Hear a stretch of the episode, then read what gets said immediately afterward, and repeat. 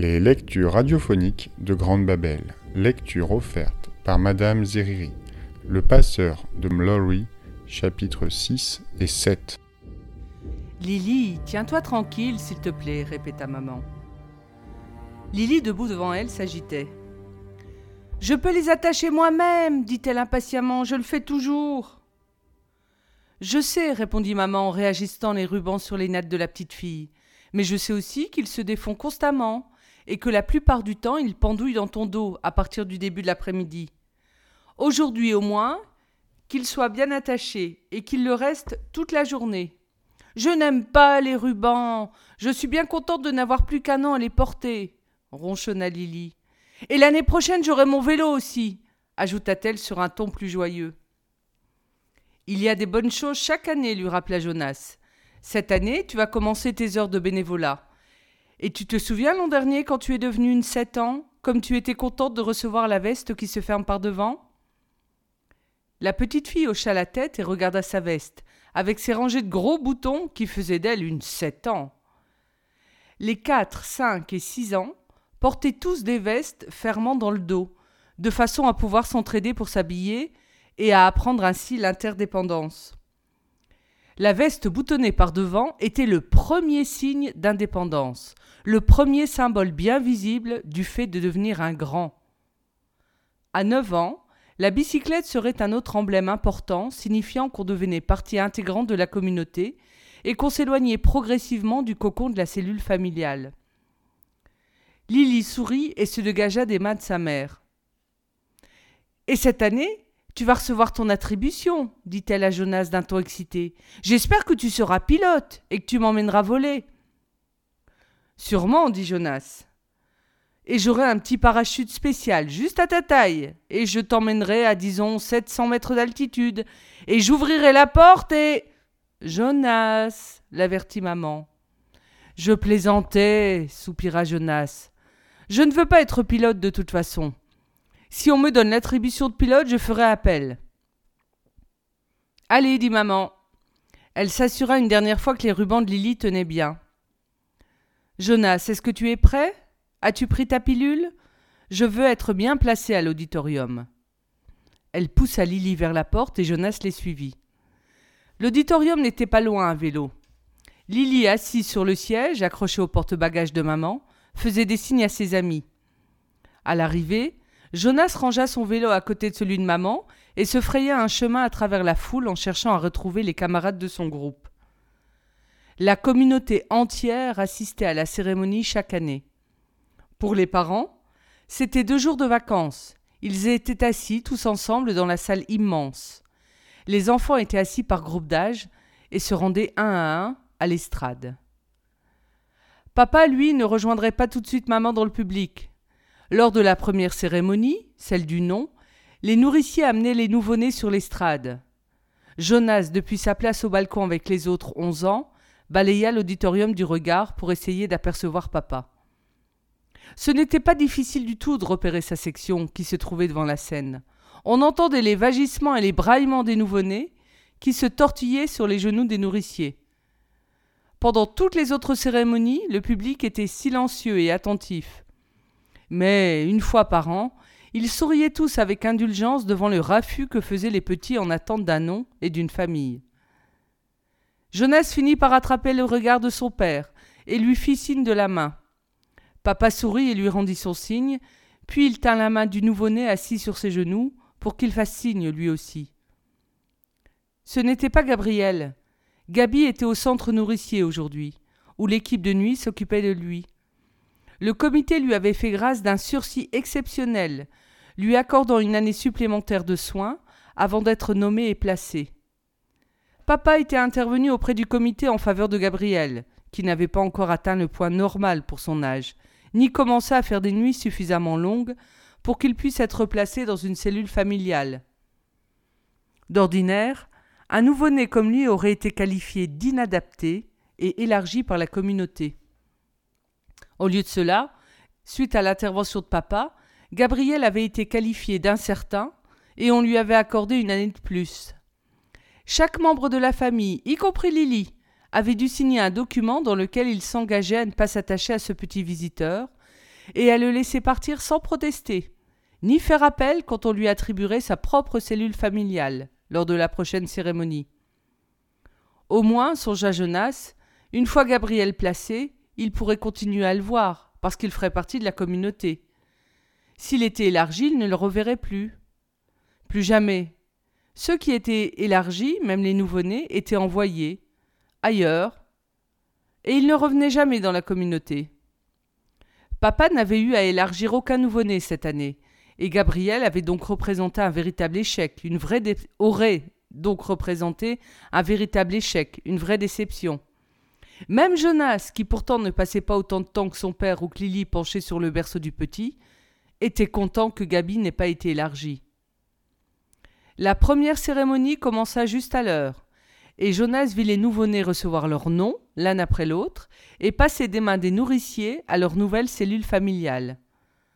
Pour certains, c'était un premier enfant, mais beaucoup de conjoints se rendaient à l'estrade accompagnés d'un autre enfant, rayonnant de fierté à l'idée de recevoir un petit frère ou une petite sœur, tout comme Jonas, le jour où il était devenu un cinq ans.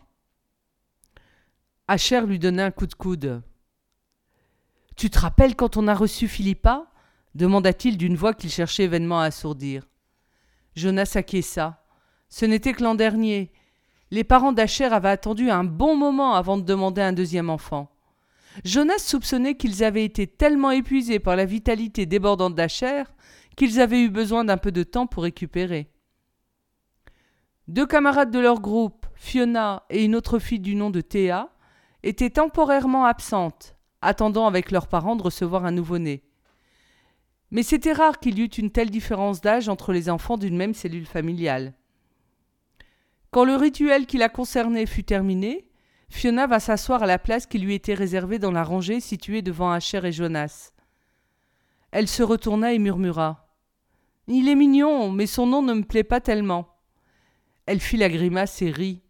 Le nouveau frère de Fiona avait été nommé Bruno. Ce n'était pas un nom super, pensa Jonas, pas comme. Euh, comme Gabriel, par exemple, mais ça allait. Les applaudissements du public, enthousiaste à chaque fois qu'un nouveau-né recevait son nom, s'amplifièrent démesurément quand un couple parental rayonnant de fierté reçut un nouveau-né masculin du nom de Caleb. Ce nouveau Caleb était un enfant de remplacement. Le couple avait perdu son premier Caleb, un charmant quatre ans. La perte d'un enfant était très très rare. La communauté était un lieu extrêmement sûr, car chaque enfant était surveillé et protégé par l'ensemble des citoyens. Pourtant, le petit Caleb était parvenu à s'éloigner sans qu'on le remarquât, et il était tombé dans la rivière. La communauté entière s'était réunie pour célébrer la cérémonie de la perte, murmurant le nom de Caleb pendant toute une journée, de moins en moins fréquemment, de plus en plus doucement, au fur et à mesure que ce long jour lugubre s'écoulait, si bien que le petit quatre ans semblait s'être évanoui progressivement de la conscience collective. Aujourd'hui, pour cette occasion particulière, la communauté accomplit la courte cérémonie du murmure de remplacement, prononçant le nom pour la première fois depuis la perte, d'abord lentement et à voix basse, puis plus vite et plus fort, tandis que le couple se tenait sur l'estrade, l'enfant endormi dans les bras de sa mère. Ce fut comme si le premier Caleb revenait, un autre nouveau-né reçut le nom de Roberto, et Jonas se souvint que Roberto, l'ancien, venait d'être élargi la semaine précédente. Mais il n'y eut pas de cérémonie de murmure de remplacement pour le nouveau petit Roberto. L'élargissement n'était pas la même chose que la perte. Il assista poliment aux cérémonies des deux, trois et quatre ans, s'ennuyant toujours chaque fois un peu plus. Puis, après une pause pour le déjeuner servi dehors, ils reprirent leur siège pour les cinq, six et sept ans, et enfin, pour la dernière des cérémonies du premier jour, celle des huit ans. Jonas applaudit quand Lily s'avança fièrement vers l'estrade, devint une huit ans et reçut la veste d'identification qu'elle porterait cette année. Celle-ci avait des boutons plus petits et pour la première fois des poches, signe qu'elle était maintenant assez mûre pour surveiller elle-même ses petites affaires. Elle écouta d'un air solennel la liste de consignes strictes concernant les responsabilités des huit ans et le début du bénévolat. Mais Jonas voyait que Lily, bien qu'elle semblât attentive, regardait avec envie la rangée des bicyclettes flambant neuves qui seraient distribuées aux neuf ans le lendemain. L'année prochaine, Lily Loulette, pensa Jonas. Ce fut une journée épuisante, et même Gabriel, ramené au centre du centre nourricier dans son couffin, dormit profondément cette nuit-là. Enfin, le jour de la cérémonie des douze ans arriva. Aujourd'hui, papa était assis près de maman dans le public. Jonas les vit applaudir consciencieusement les neuf ans qui, un à un, quittaient la scène en poussant leurs bicyclettes neuves, ornées chacune d'une plaque d'identification rutilante à l'arrière.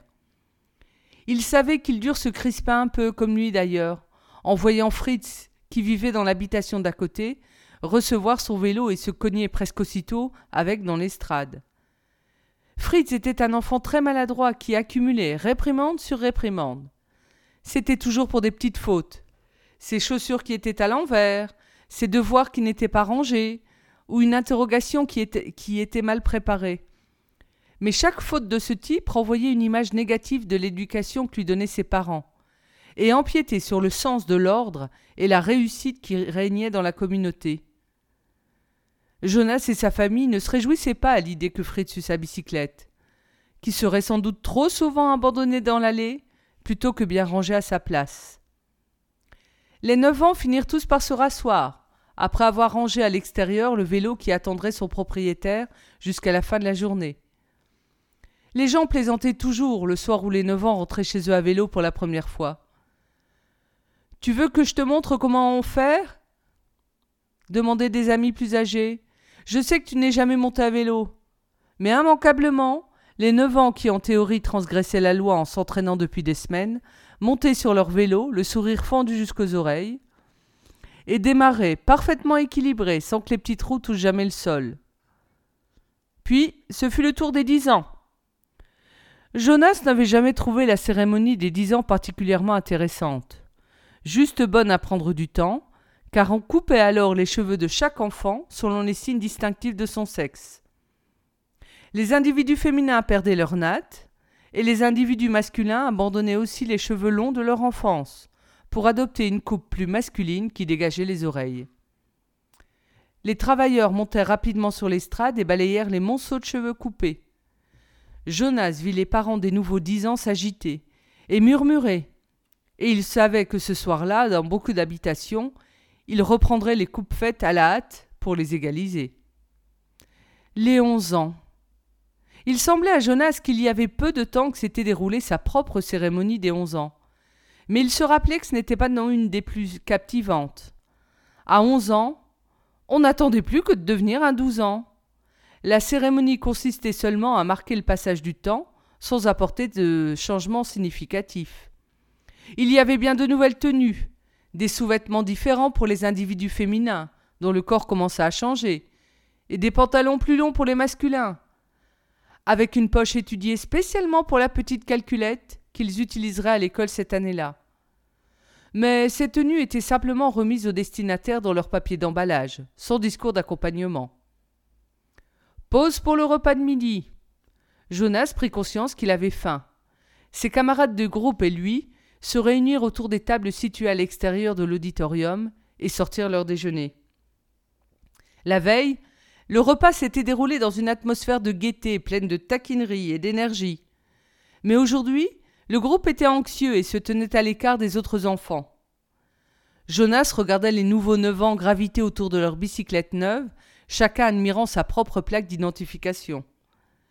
Il vit les dix ans caresser leurs nouveaux cheveux courts, les individus féminins secouant la tête pour éprouver l'inhabituelle légèreté sans les lourdes nattes qu'elles avaient portées si longtemps. J'ai entendu parler d'un type qui était absolument certain d'être nommé ingénieur, marmonna Cher pendant qu'il mangeait, et au lieu de ça on lui a donné l'attribution des boueurs. Le lendemain il est sorti, il a sauté dans la rivière, il a traversé à la nage et il a rejoint la première communauté qu'il a trouvée. Personne ne l'a jamais revu. Jeunesse. C'est une histoire inventée, H, dit-il. Mon père dit qu'on l'a racontée déjà quand il était un douze ans. Mais Asher n'était pas rassuré pour autant. Il surveillait la rivière qu'on apercevait derrière l'auditorium. je ne, sais je ne sais même pas bien nager, dit-il. Mon instructeur dit que c'est parce que je n'ai pas la bonne flatulence ou quelque chose comme ça. Corpulence, le reprit Jonas. Peu importe, je l'ai pas, je coule.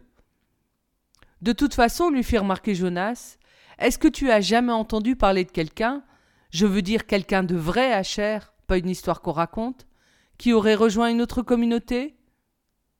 Euh, Non, admit Hacher à contre-coeur. Mais on peut C'est écrit dans le règlement. Si tu n'arrives pas à t'intégrer, tu peux faire une demande pour l'ailleurs et être élargi. Ma mère dit qu'une fois, il y a dix ans, à peu près, quelqu'un a déposé la demande et a disparu le lendemain.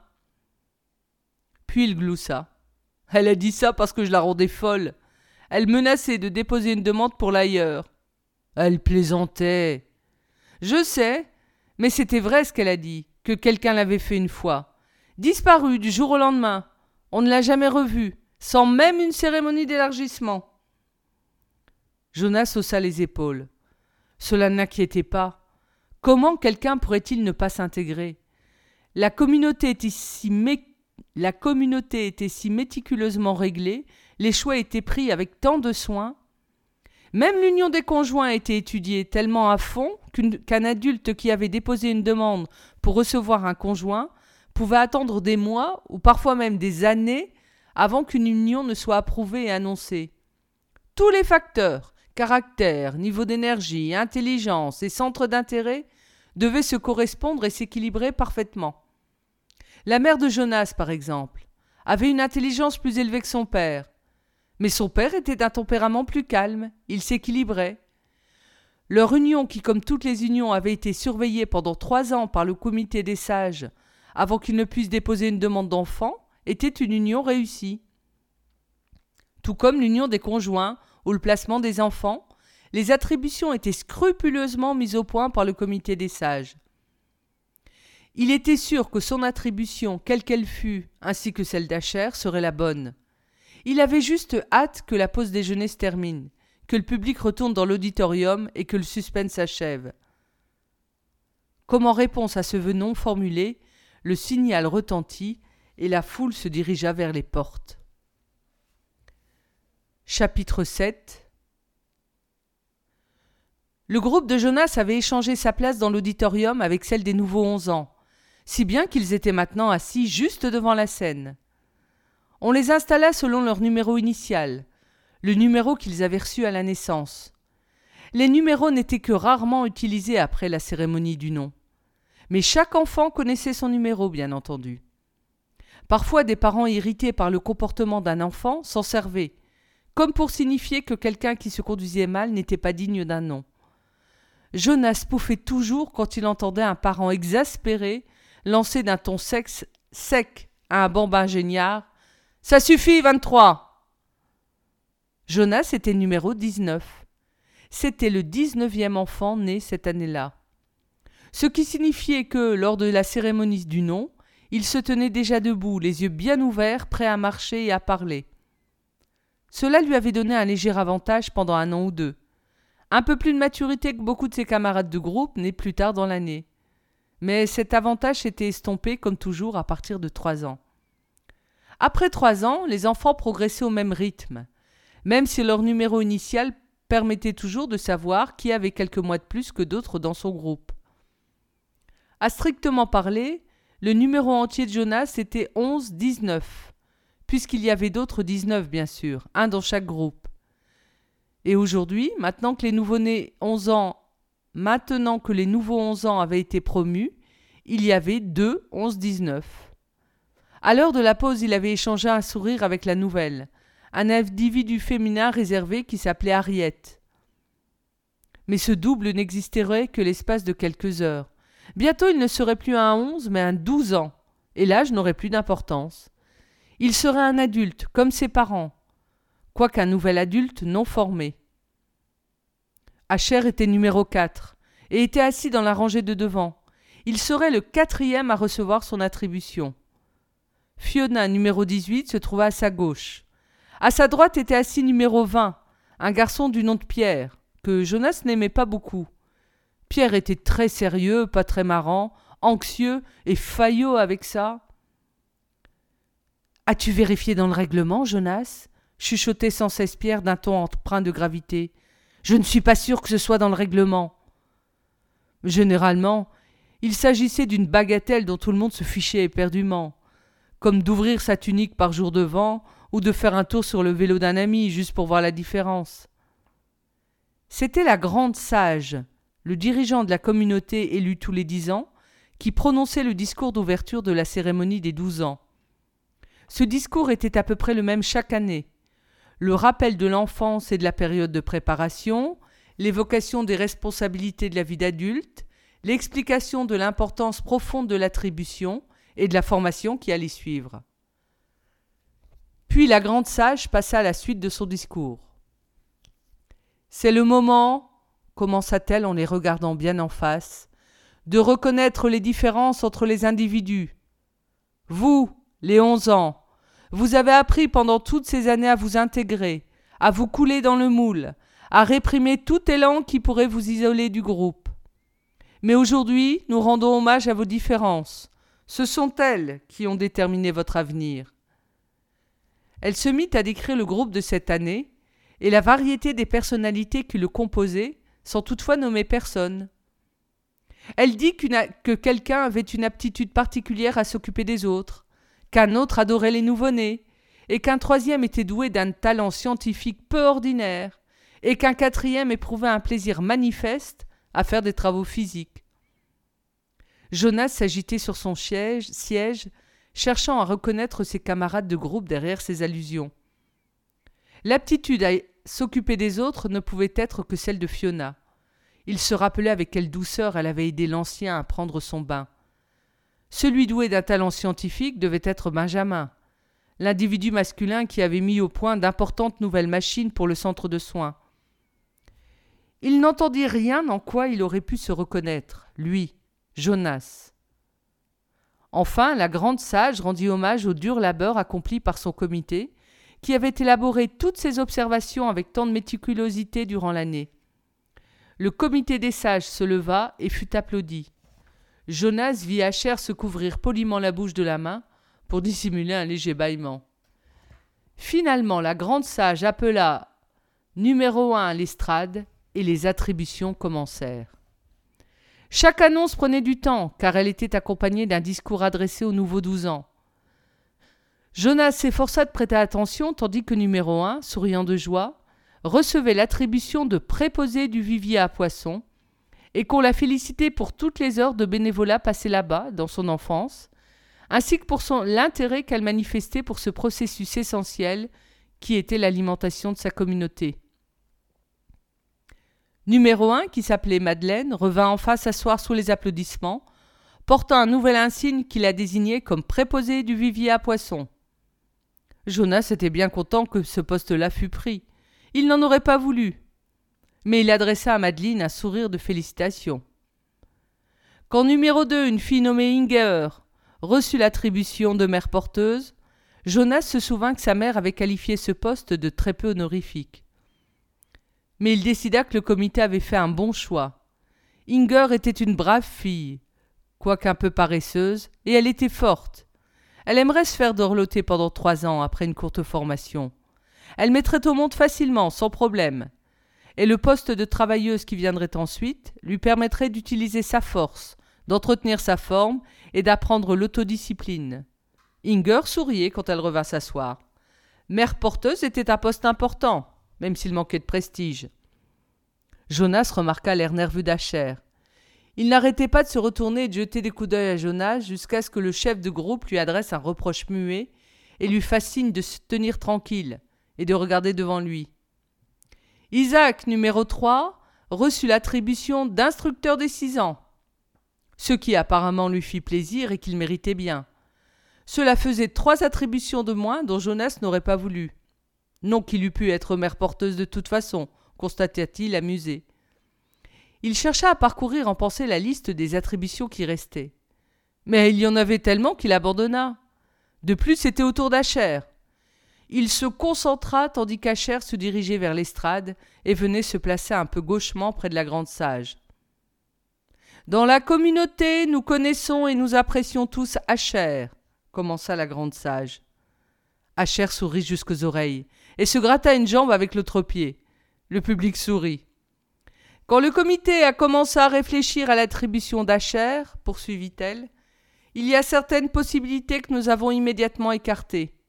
Certaines ne lui auraient clairement pas convenu. Par exemple, dit-elle en souriant, pas un instant n'avons-nous pensé à le nommer instructeur des trois ans. Le public éclata de rire.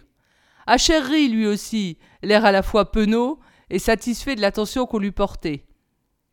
Les instructeurs des trois ans étaient chargés de l'acquisition correcte du langage. En fait, continua la grande sage qui réprimait un petit rire elle aussi, nous avons même envisagé d'infliger une punition rétroactive à celui qui était l'instructeur des trois ans d'Acher, il y a bien longtemps. Lors des réunions portant sur l'attribution d'Acher, nous nous sommes remémorés beaucoup d'histoires qui dataient de l'époque où il apprenait à parler correctement. En particulier, poufa-t-elle, l'histoire du claque-croûte, n'est-ce pas, Acher? Acher acquiesça penaud, et le public rit à gorge déployée. Jonas, il s'en souvenait bien. Pardon, Jonas aussi. Il s'en souvenait bien, bien qu'il ne fût lui-même qu'à trois ans à l'époque. Les punitions qu'on utilisait pour les petits enfants consistaient en une série de tapes, administrées avec la baguette disciplinaire, une arme fine et souple qui pouvait faire très mal. Les éducateurs spécialisés étaient initiés avec beaucoup de minutie aux méthodes de discipline. Une tape sur le dos de la main pour une petite bêtise, trois claques plus fortes sur les jambes nues pour une récidive. Pauvre Acher qui avait toujours parlé trop vite et emmêlé les mots, même tout petit. Un jour, à l'âge de trois ans, impatient de recevoir son jus de fruits et ses petits gâteaux, il avait dit claque-croûte au lieu de casse-croûte, alors qu'il faisait la queue à l'heure du goûter. Jonas s'en souvenait clairement. Il revoyait le petit Acher gigotant d'impatience dans la queue. Il se rappelait la voix joyeuse. Je veux mon claque-croûte Les autres trois ans, y compris Jonas, avaient ri nerveusement. Un casse-croûte l'avait-il repris. Tu veux dire un casse-croûte, Mais la faute avait été commise, et la précision du langage était un des objectifs primordiaux pour les petits enfants. Acher avait demandé une claque. La baguette disciplinaire maniée par l'éducateur siffla en s'abattant sur les mains d'Acher. Acher gémit, recula et se reprit aussitôt. Casse-croûte, murmura-t-il. Mais le lendemain, il refit la faute. Et de nouveau la semaine suivante. On aurait dit qu'il n'arrivait pas à s'en empêcher, bien que la baguette disciplinaire sanctionnât chaque erreur un peu plus fermement, chaque fois pour finir par une série de coups cinglants qui avaient laissé des marques sur ses jambes. Suite à cela, Acher s'arrêta même de parler pendant un moment. Pendant un temps, poursuivit la grande sage qui relatait l'histoire, notre Acher est resté silencieux, mais il a compris. Elle se tourna vers lui en souriant. Quand il a recommencé à parler, c'était avec plus de précision, et maintenant il fait très peu d'erreurs. Il se reprend et s'excuse rapidement, et il est d'humeur toujours parfaite. Le public acquiesça dans un murmure. Le bon caractère d'Acher était bien connu dans la communauté. Acher Elle haussa le ton pour l'annonce officielle. Nous t'avons attribué le poste de directeur adjoint des loisirs.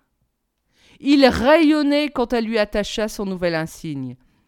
Puis il fit demi-tour et quitta la scène parmi les applaudissements du public. Quand il eut repris sa place, la grande sage le regarda et prononça les mots qu'elle avait maintenant prononcés quatre fois, une par enfant, et qu'elle redirait à chaque nouveau douze ans. Malgré tout, elle parvenait à leur donner un sens spécifique pour chacun. Acher, dit-elle, merci pour ton enfance. Jonas écouta les attributions se poursuivre, rassuré maintenant par le poste merveilleux que son meilleur ami s'était vu attribuer. Mais son appréhension augmentait au fur et à mesure que son propre tour approchait. Maintenant, les nouveaux douze ans assis dans la rangée de devant avaient tous reçu leur insigne. Ils le tripotaient tout en écoutant, et Jonas savait qu'ils pensaient tous à la formation qui les, attendait. Pour certains, un individu masculin assidu qui avait été nommé docteur, un individu féminin nommé ingénieur, ou un autre choisi pour travailler à la justice, cela représenterait des années d'études et de dur labeur. Pour d'autres, sélectionnés comme travailleurs ou comme mères porteuses, la période de formation serait bien plus courte. On appela numéro 18. Fiona, assise à sa gauche. Jonas savait qu'elle devait être un peu nerveuse, mais Fiona était d'un caractère calme. Elle s'était montrée tranquille et sereine depuis le début de la cérémonie. Même les applaudissements, quoique enthousiastes, paraissaient sereins quand Fiona reçut l'attribution importante de responsable des anciens. C'était parfait pour une fille douce et sensible comme elle, et elle souriait d'un air satisfait quand elle vint se rasseoir près de lui. Les applaudissements s'estompèrent et Jonas se prépara à se diriger vers l'estrade, tandis que la grande sage prenait le dossier suivant et fixait le groupe du regard avant d'appeler le nouveau douze ans. Il se sentait calme maintenant que c'était son tour. Il respira profondément et passa la main dans ses cheveux. Numéro vingt entendit-il distinctement. Pierre. Elle a sauté mon tour, pensa Jonas abasourdi. Avait-il mal entendu? Non. Il y eut comme une rumeur parmi la foule, car la communauté entière comprenait que la grande sage était passée de dix-huit à vingt, en laissant un vide. À sa droite, Pierre se leva, l'air ahuri, et se dirigea vers l'estrade. C'était une erreur, elle avait fait une erreur. Mais Jonas savait bien, au moment même où cette pensée lui traversait l'esprit, que ce n'était pas une erreur. La grande sage ne faisait pas d'erreur pas pendant la cérémonie des douze ans. Sa tête se mit à tourner. Il ne parvenait plus à se concentrer. Il n'entendit pas quelle attribution Pierre avait reçue, et ne perçut que vaguement les applaudissements qui accompagnèrent le garçon, tandis qu'il reprenait sa place, arborant un nouvel insigne. Et puis vingt et un, vingt-deux. Les numéros se suivaient dans l'ordre. Jonas entendit qu'on passait au trente, puis au quarante, approchant de la fin. Chaque fois, à chaque annonce, son cœur se soulevait un instant et des pensées saugrenues lui venaient à l'esprit. Peut-être allait-elle l'appeler maintenant? Peut-être avait-il oublié son propre numéro? Non, il avait toujours été le numéro 19. Il était assis à la place marquée 19. Pourtant, elle avait sauté son tour. Il remarqua que les camarades de son groupe lui jetaient des coups d'œil embarrassés, puis détournaient rapidement leur regard il vit que son chef de groupe avait l'air inquiet. Il rentra la tête dans les épaules et chercha à se faire tout petit sur son siège. Il aurait voulu disparaître, s'évanouir, ne plus exister. Il n'osait pas se retourner et chercher du regard ses parents dans la foule. Il ne, pouvait pas supporter la vision de leur visage assombri par la honte. Jonas se recroquevilla encore et se mit à se creuser à la cervelle. Qu'avait-il fait de mal?